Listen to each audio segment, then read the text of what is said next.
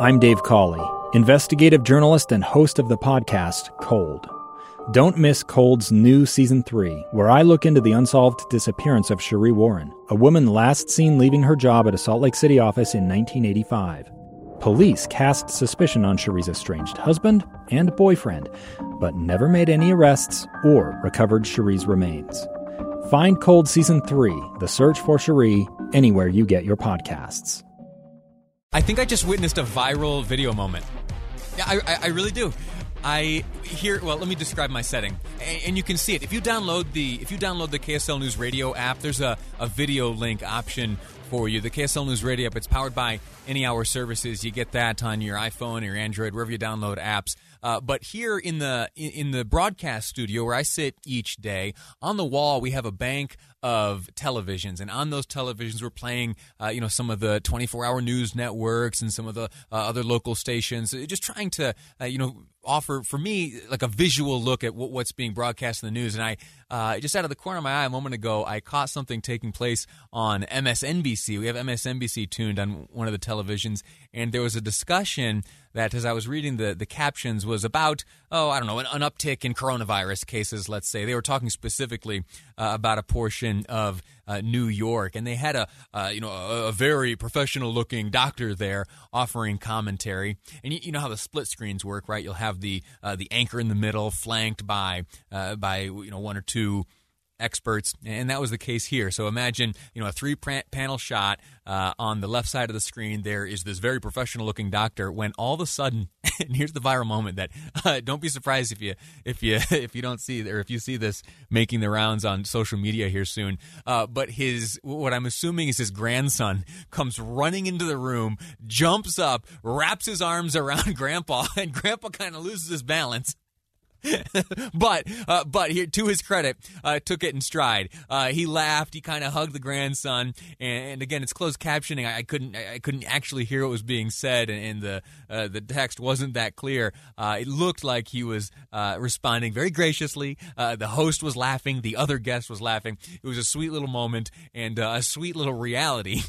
that you and I face in this new COVID era, as so much of our uh, life of learning and professional and broadcast has all been moved on to the video conferencing. Anyway, uh, a little viral, viral video moment I think I just witnessed. Anyway, to wrap up today's program, we're going to have a, a conversation, another another way that the coronavirus has impacted our lives. Uh, as you well know, you know we talk about this every day. Is schooling the way uh, young people are learning? And beyond that, the way you and I are living our lives. A little bit of backstory. Uh, a, a, few months ago, when I was still broadcasting from my guest bedroom, uh, before I had come back here to the, the studio, I had uh, kind of considered uh, approaching the bosses here and saying, hey, uh, what do you think? What if I were to like bring all this broadcast equipment with me?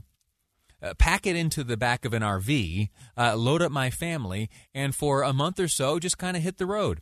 I'll broadcast from uh, you know some corner of the country each day, the same time slot. Uh, Producer Amy and the rest of the team and I could connect via uh, Zoom each day, or Teams is what we use here at KSL, and uh, and I could broadcast a show from the road. And it was really uh, because we have while entered into an era of confinement of sorts and isolation, there are some opportunities for great exploration. And there are families uh, across the country right now that are doing something called, uh, it's been termed road schooling. Uh, they pack up the kids and they, they leave home, and because the school is all the schooling is all remote and done online, uh, it really doesn't matter where you are mother of one of those families, uh, a woman named Jenna Anderson, uh, joins me on the line now to describe her family's experience. Jenna, how are you? Hi, I'm doing great. Uh, t- tell me, wh- where are you right now? Where are you and your family? I'm in Anaheim, California. Okay, and and and how you have how many kids and who's traveling with you? I have a ten year old boy and a seven year old girl, uh, and my partner, and we have a little um, a cute little white dog, who, who fuzzy little poodle dog that follows us everywhere we go. What's the dog's name? Pookie. Twinkie. Pookie. Oh, Pookie. P O O K I E. Okay, all right, sounds adorable. Uh, so how is before we get into the details of your life uh, these days? How is schooling going for the kids? Are, are they learning? You think? well, uh, since I'm their teacher, I really hope so. there's no, I guess there's no report card for uh, homeschool parents, is there? But I confess that I am really enjoying this experience. Now, describe the experience. Where did you start? Where have you been? Uh, how often are you moving around? What's going on right now? Yeah, so um, we spent at the beginning of the pandemic two months in the forest of Mount Shasta in Northern California. Then we moved up to the forest of central Washington in Wenatchee, which is near where I grew up, and spent some time closer to my family. And uh, now we're doing about four months in Anaheim before we eventually resettle in the Bay Area because um, my partner he he got a new job.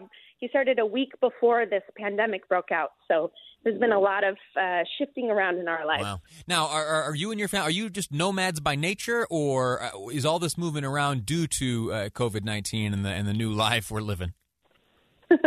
we do we do a decent amount of moving, so there is that. But this is really um, initially it was about finding an isolated place because we weren't sure if this thing was going to explode, and it sounded kind of nice to be uh, in the forest. Yeah. And uh, then we wanted to be.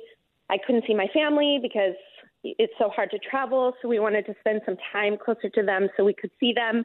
And then uh, I confess we wanted a pool. we came to Anaheim because it's a great place to get a swimming pool. well, there you go.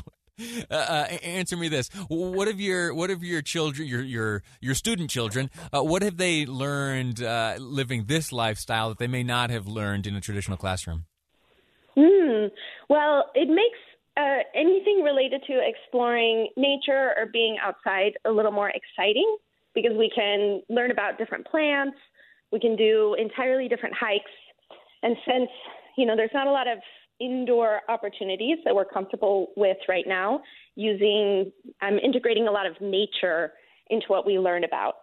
Um, they also are are learning how we can make homeschool or education work for us instead of kind of trying to fit within someone else's box. I think they're also really enjoying how my son says to me do scorpions live in trees and I say, mm-hmm. I don't know, do you want to do a week learning about the desert? And then we just spend a week learning about something that we're curious about. Very cool. Uh, how about socialization? Is that a concern you have? And, and, what do you do to make sure that their development in, in terms of social uh, life is on track? Yeah, I think that's one of the trickiest things.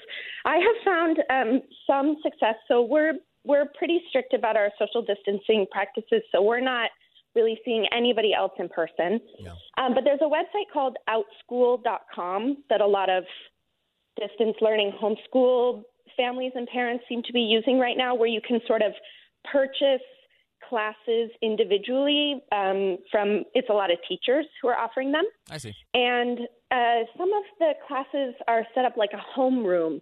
So you see the same kids the same time of mm. the week over and over again, and they just do little games and you know the emotional check-ins. It's been really great. Outstanding. Well, listen, our, our time has expired. I, I, wish I could talk to you all afternoon. It sounds like a fascinating adventure you and your family have embarked upon. Uh, I, I, envy you. Uh, I envy this nomadic existence that you've undertaken. I, I, wish you the best of luck. Uh, tell the kids, and, and was it Pookie? Is Pookie the dog's name?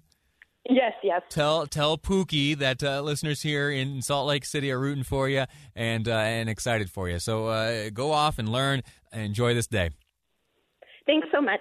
All righty. Uh, so that's neat, right? And, we've looked at a few of these uh, new and different uh, ways of learning, and uh, there's just one more addition to the examples of alternatives available to you. Uh, time for me to say goodbye. Thanks for hanging out here today. Uh, did you hear earlier? I got called fake news for the first time. I think that means I've made it. I think I've made it as a, as a journalist. That's pretty cool. I'm fake now. I'm not fake news, but I got called fake news. Uh, a little notch in my belt. Time for me to step aside, make way for the great Jeff Caplan next on KSL News Radio. A gun in the face. Then all of a sudden, they all kind of lined up. They pointed their guns at me. And this is the point where I thought, I'm going to die today. Started two years of horror for an American in Venezuela. They said, You need to give us your phone and get ready because you're coming with us. I'm Becky Bruce, and I spent a year researching and piecing together Josh and Thamy Holt's story about their ordeal in a notorious prison. That's when everything started to turn bad. We had another pound on the door. Boom, boom, boom. And there was the police once again. You can binge all of the episodes of Hope and Darkness on KSLPodcasts.com or wherever you get your podcasts.